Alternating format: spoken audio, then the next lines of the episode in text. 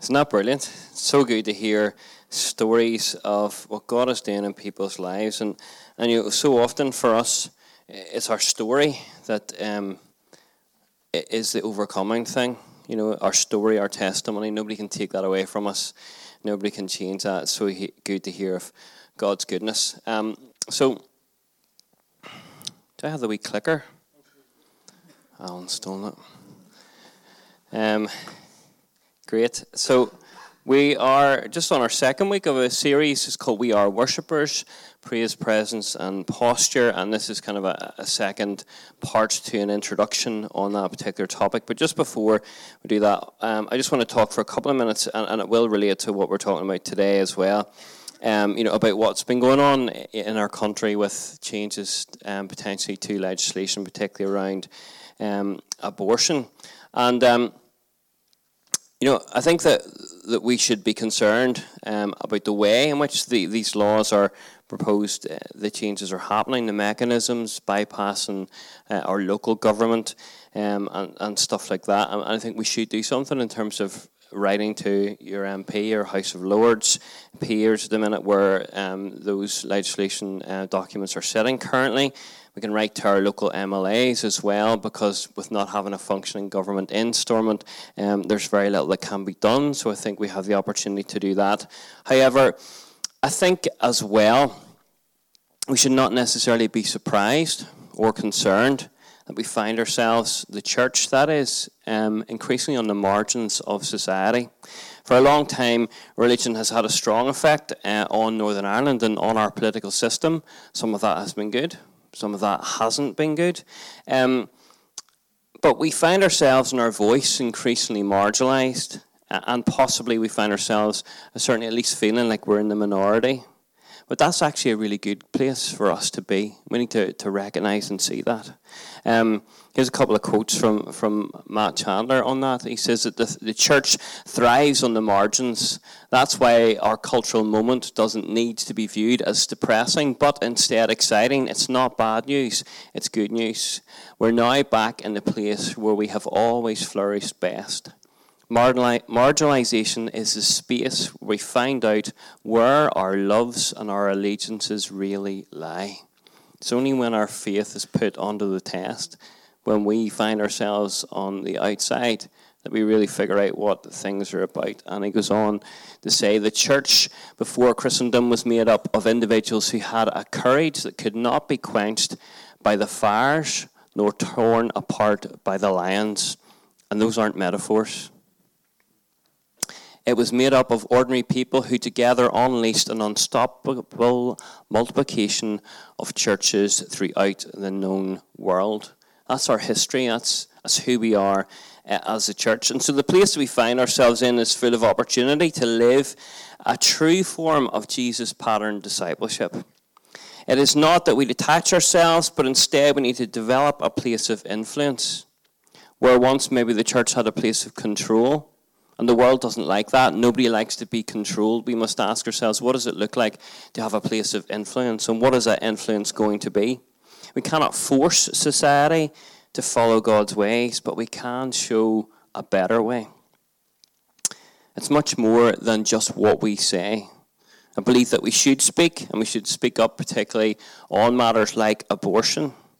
But we need to consider for example, how serious we are about our views. Are we willing to go en masse and march up the Stormont, for example, if the law was changed? Or we, will we just post something on social media?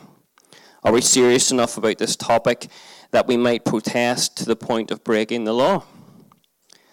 Of finding ourselves in court because we're willing to stand up against injustice? And this is not an issue for keyboard warriors. It's something that is very, very costly. We're talking about the lives of unborn children.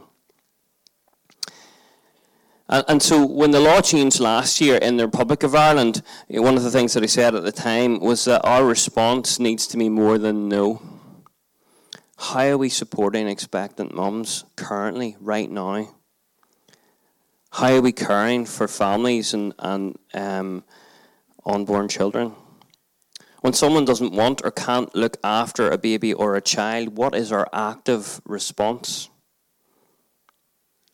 That's why organisations like Home for Good are so important blossoms and blessings that provide support, equipment, and clothing for expectant new mums. What are our systems, our support structures, and our projects? What do we urgently need to put in place as a church so that there is an alternative? These things are so important. But what we must also re- realise is that Jesus came to establish his kingdom and he commissioned his disciples to expand that kingdom. We're called to build an ultimate critique to the brokenness of the world, to live from a different place, a different reality, both internally in terms of what's going on in our lives, but externally in how we live in front of a watching world. Protest is important, but it's not enough. What we need to do is to get serious about building an alternative, a God centered, God infused reality. Hundreds of years ago, this was done by the monastic movement. Uh, they built an alternative community, but they quite often isolated that community. Eventually, the church came, or the world came to them. But we have been placed in the world. And having been placed in the world, what are we going to do in word and deed?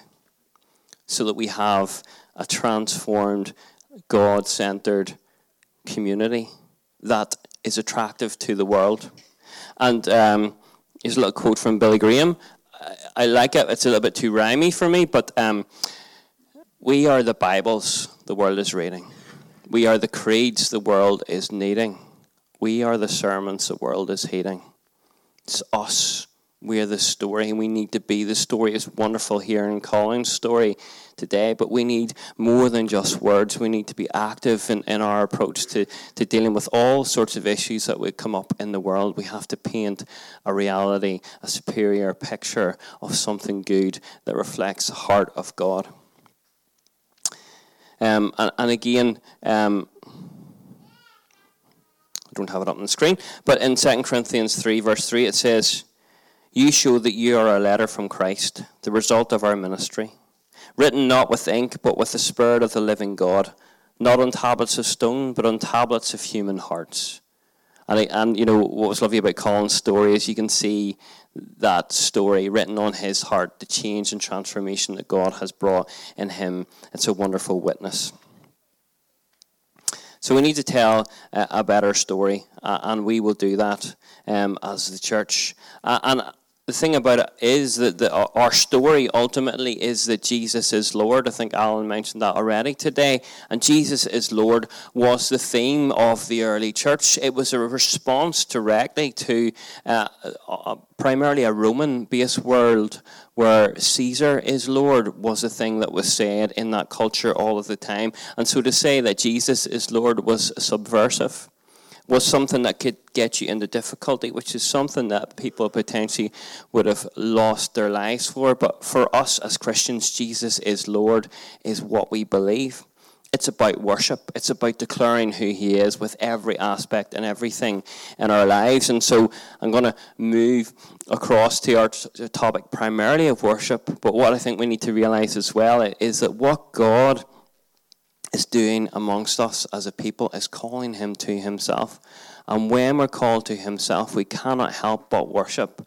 And we cannot help but express our faith and our love in response to who God is and what he is doing.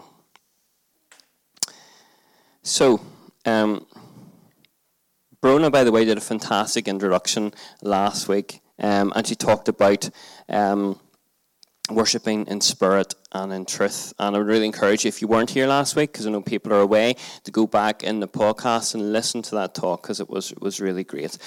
But I'm going to try and do these five things reasonably quickly. Okay, um, I want to talk about how it's about it's about our heart. It's a response to holiness. It has a power to bring revival. It has a cost, and it is transformational. It's not like me to have five points in a sermon, but there you go. You're getting it. So it's about the heart. God is not impressed with words or even actions. He always looks to the heart. God is always looking to the heart. Man looks at the outward appearance, as it says. Um, oh, that's where that verse went. Um, but God looks to the heart. The Lord does not look at the things people look at. People look at the outward appearance, but the Lord's always looking to the heart it's important that we respond from that place. And, and the Bible tells us that Jesus saw people, he understood them, he knew what was in people. Um, and this is what it says in John 2. Now, while he was in Jerusalem at the Passover festival, many people saw the signs he was performing and believed in his name. But Jesus would not entrust himself to them, for he knew all people. He did not need any testimony about mankind, for he knew uh, what was in each person. And so God looks to the heart. He sees the brokenness, He sees the mess, He sees the way life is and the way society and culture is. Um, and so Jesus responded to the religious people of the day and he said, You know, I see your deeds, but you're like whitewashed tombs. You look amazing on, on the outside, but inside you're full of, of dead man's bones. And, and so, what we need to realize is that, that if we're going to be true worshippers, what's going on in our heart is of ultimate importance. So spirit alive people have the ability to truly worship. Many uh, can do things in God's name, but worship that reaches the ears of heaven comes from the reborn person whose heart and spirit have been resurrected. They're able to worship God because they've realized that He is of ultimate value. And Jesus says this very simply. You probably know this verse quite well, Matthew, where He says, Do not store up for yourselves treasures in heaven where moths and vermin destroy and where thieves break in and steal, but store up for yourselves treasure in heaven where moths and vermin do not destroy, where thieves do not break in and steal. For where your treasure is, your heart will be also. And so this is talking about how we can place our faith and trust in monetary things, but it's an it's a guiding principle in the Bible that where your treasure is, there your heart will be also. And so we have to ask ourselves, you know, do we have wholehearted devotion? Are we able to give wholehearted devotion to God? What's really going on in our hearts?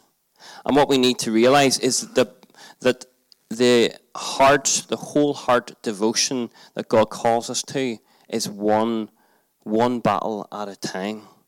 That it is a battle that continues all of the time as God uncovers where our hearts have become captive to other things, to other people, to other situations and circumstances. And I'll talk a little bit more about that as we go on.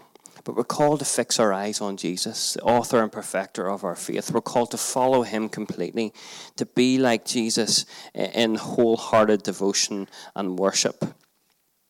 You see, we can say with our lips, Jesus is Lord, but live like he's not. And that, um, eh, you know, we end up in that place of hypocrisy. But you know, there's always part of us that, that needs challenge. There's always part of us needs changed, and God and His grace and mercy is always calling us more and more towards Himself. He's seeking our heart. You see, we need a revelation of God's nature to fu- fully worship Him. The more we see of Him, the more we want to worship Him. The more we want to praise Him, the more we want to give of ourselves to Him. And actually, what that really looks like is, is our response to seeing God and to seeing His holiness. So, worship is always uh, a response to the holiness of God. When we encounter and we see God as He is, we have this revelation of Him. And what was once acceptable in our lives is no longer acceptable. What was once okay, what we once we kind of let slide, maybe things that weren't aren't even necessarily bad in themselves, when we are faced with a holy God, things change. And so, what I want to do just briefly is look at Isaiah's encounter. I've, i did this thing last year as well, but I really feel it's the message that God put on my heart for today to look at Isaiah's encounter with God, where he um, has a vision of God's throne room. Um, so the thing, interesting thing about this passage is that uh, it comes in not at the start of Isaiah, not at the start of his ministry, but in, in Isaiah chapter six. So Isaiah is already functioning; he's already going around as a prophet, speaking on behalf of God, telling people what's going on. He's already speaking in those ways, but but something changes when he has a revelation, when he has a vision of God. In the year that King Uzziah died, I saw the Lord high and exalted, seated on a throne, and the train of his robe filled the temple. Above him were seraphim, each with six wings. With two wings they covered their faces, with two they covered their feet, and with two they were flying. And they called out to one another Holy, holy, holy is the Lord Almighty. The whole earth is filled with his glory. At the sound of their voices, the doorsteps and thresholds shook, and the temple was filled with smoke. Woe to me, I cried, I am ruined. For I am a man of unclean lips, and I live among a people of unclean lips, and my eyes have seen the King, the Lord Almighty. Then one of the seraphim flew to me with a live coal in his hand, which he had taken from the tongs, with tongs from the altar. With it he touched my mouth and said, See, this has touched your lips. Your guilt is taken away, and your sin atoned for. Then I heard the voice of the Lord saying, Whom shall I send? And who shall go for me? And I said, Here I am, send me. In Isaiah's vision, he experiences the manifest presence of God. And what are the angels singing? They're not singing, God, you're amazing, it's fantastic that you created the world, you know, all the lots of the things that we would find in, in, in songs, and all those things are good. Their encounter is to say, Holy, holy, holy is the Lord Almighty. Holy, holy, holy. And they're singing that constantly. They, they cannot do anything but respond to the presence of God by declaring His holiness. As much as they could tell about His deeds and His wonders and all the other things that He has done, it's the holiness of God that captivates them. And these angels are able to be in the presence of God, but even in being in the presence of God, they're flying with two wings, they're covering their faces with two wings, and they're covering their feet. There's a sense in which they're almost not able to look uh, upon God, even at that point, even though they are without sin. They're created to worship, and yet they can hardly even look upon God. And then you have Isaiah, and he gets thrown in the middle of this. And he doesn't join in with the angels because he, he has seen the glory of God and he just thinks he's going to die. He thinks he's going to die because he has seen the holiness of God. And could it be that we need to get closer to that experience? That Isaiah had, that in seeing who God really is, we realize it's only because of the blood of Jesus that we're worthy to come into his presence. The holy God, he's completely pure in all of his aspects. His holiness is what defines him.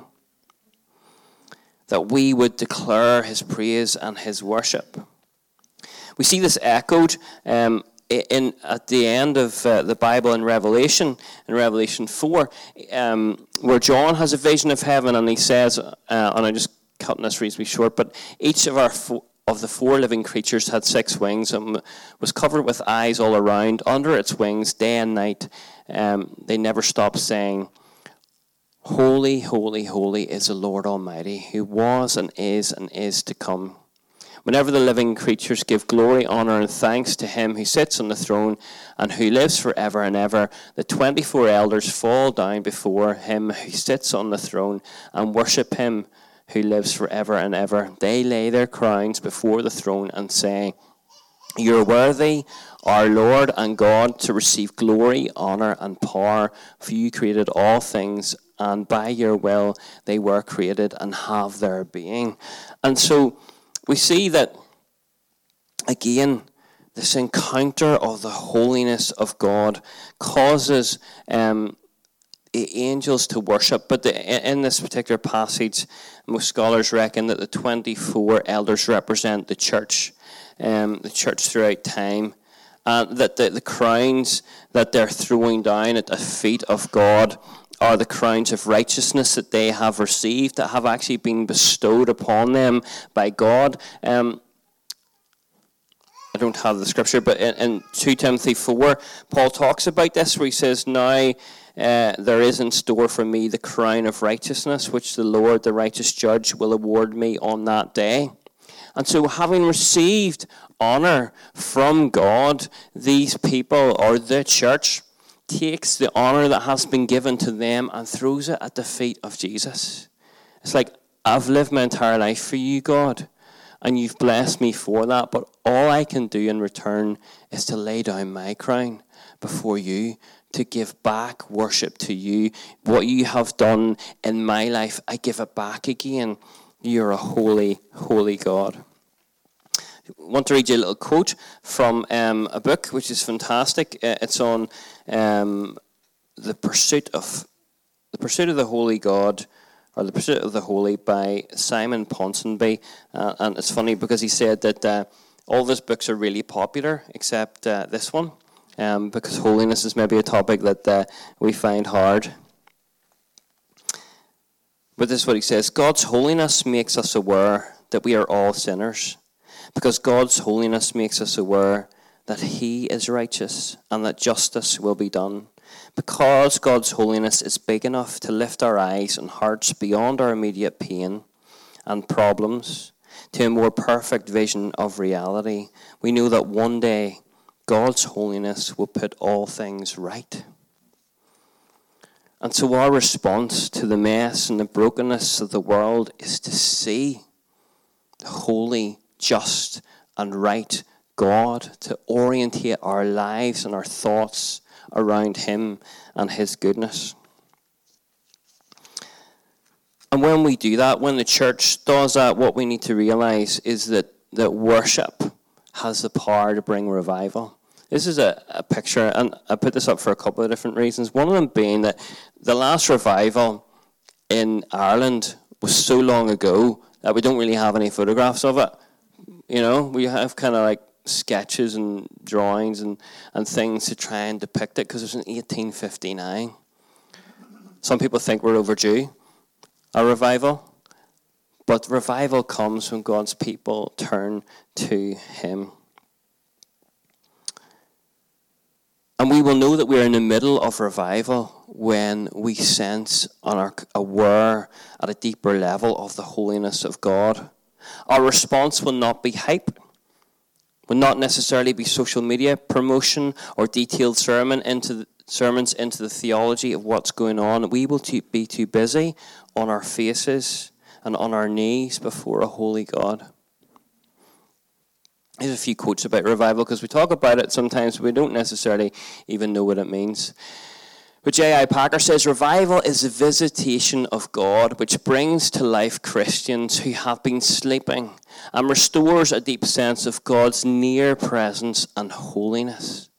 Thence springs a vivid sense of sin and a profound exercise of heart in repentance, praise, and love with an evangelistic overflow.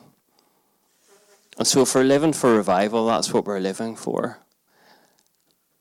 We're not living for the hype, we're living for an encounter, a divine encounter of the presence of God. But what we need to realize is that if that happens and when that happens, God's holiness will rest upon us in a way that will cause us pain. That will bring about change and transformation, but it will lead to praise and love and evangelistic overflow, which is where we want to be.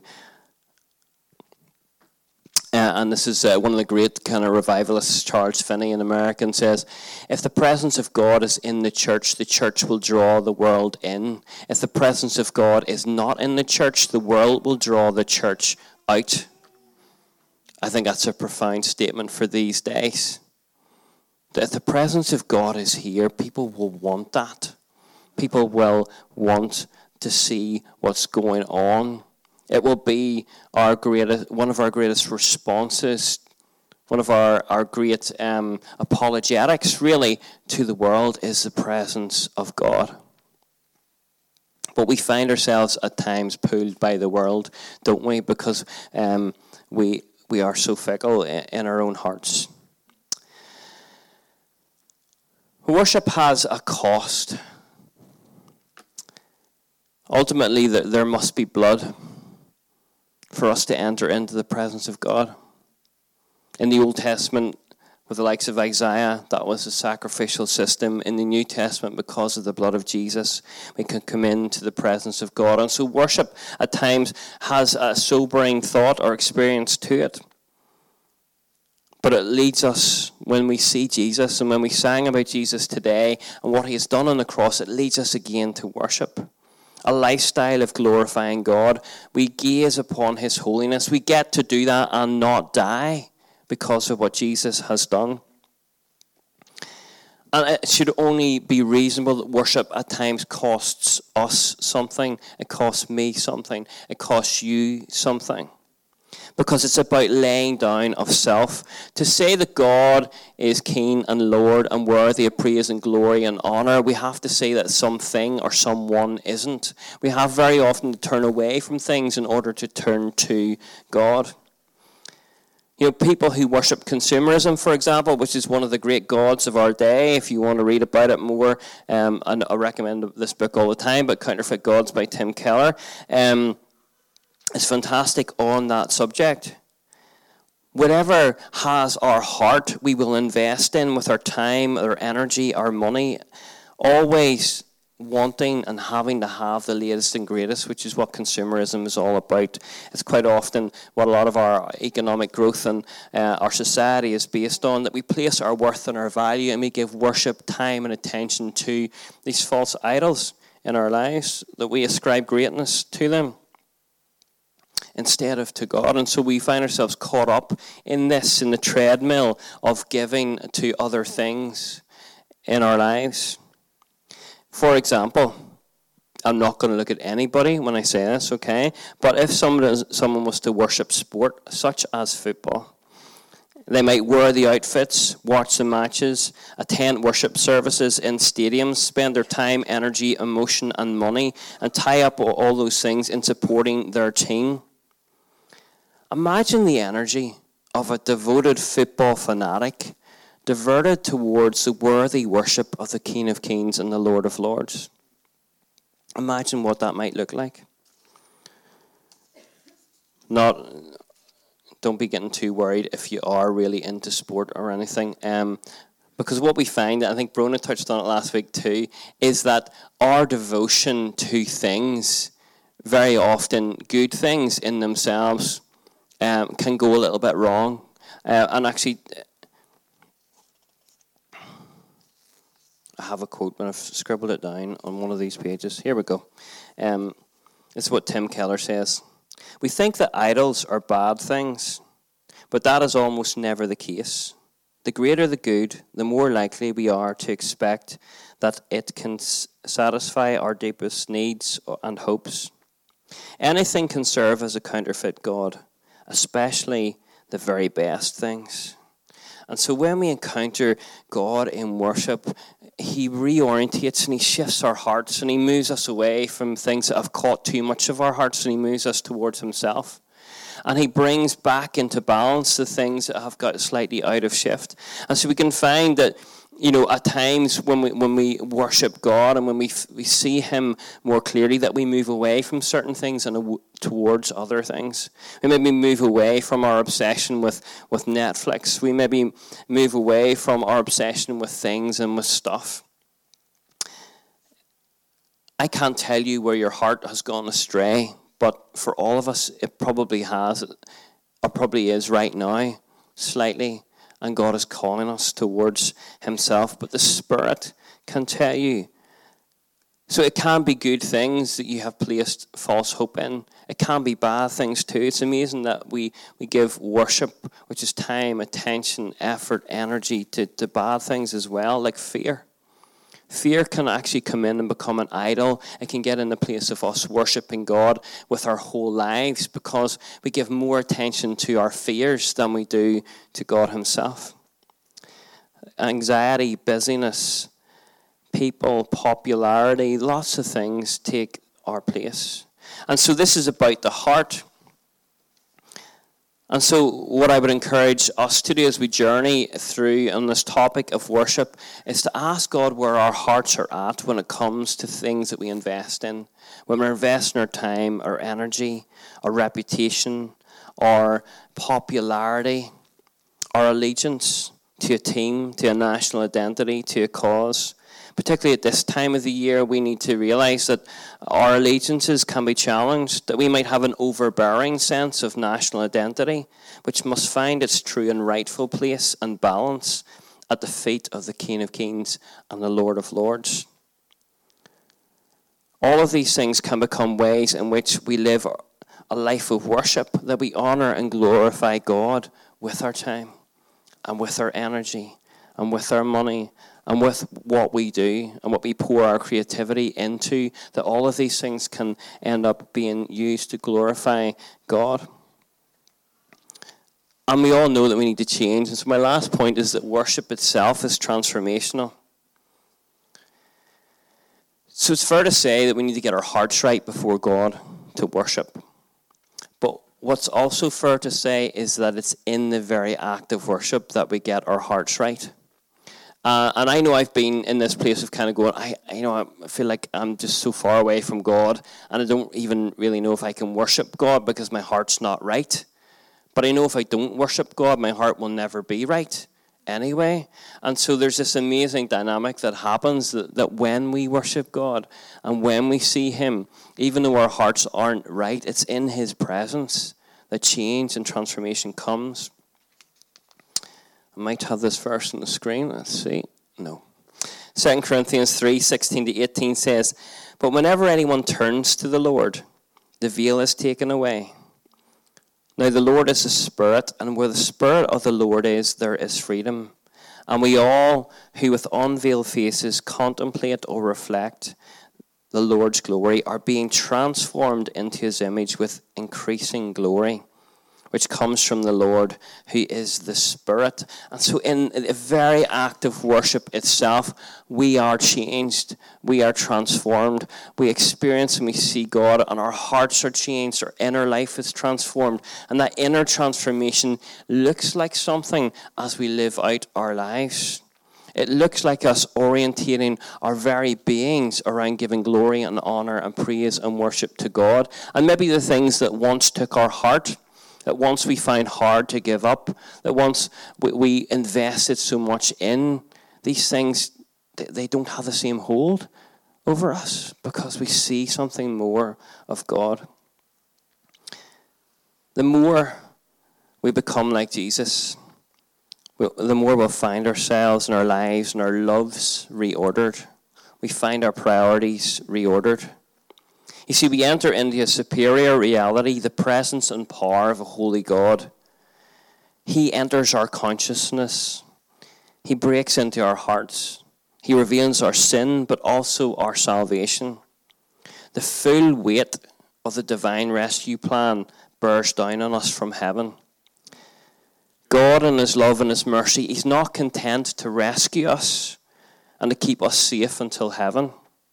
He has decided to place the life of heaven into us now. He has decided that we would be his ambassadors in seeing his kingdom come and his will be done on earth as it is in heaven. See, that's our declaration to a broken and hurting world. It's our declaration to ourselves. It's our declaration to each other. But when we look at the mess out in our society, what we say is, God, your kingdom come and your will be done on earth as it is in heaven. That is our dedication, our declaration, our hope, and our song.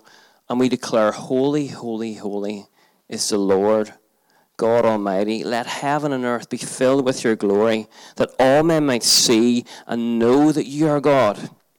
We will not shrink back at this time in history, and we will not be silent as people and as a church, but it'll actually be with worship and with prayer that these will be our weapons because they're stronger than anything else the devil can do in this world.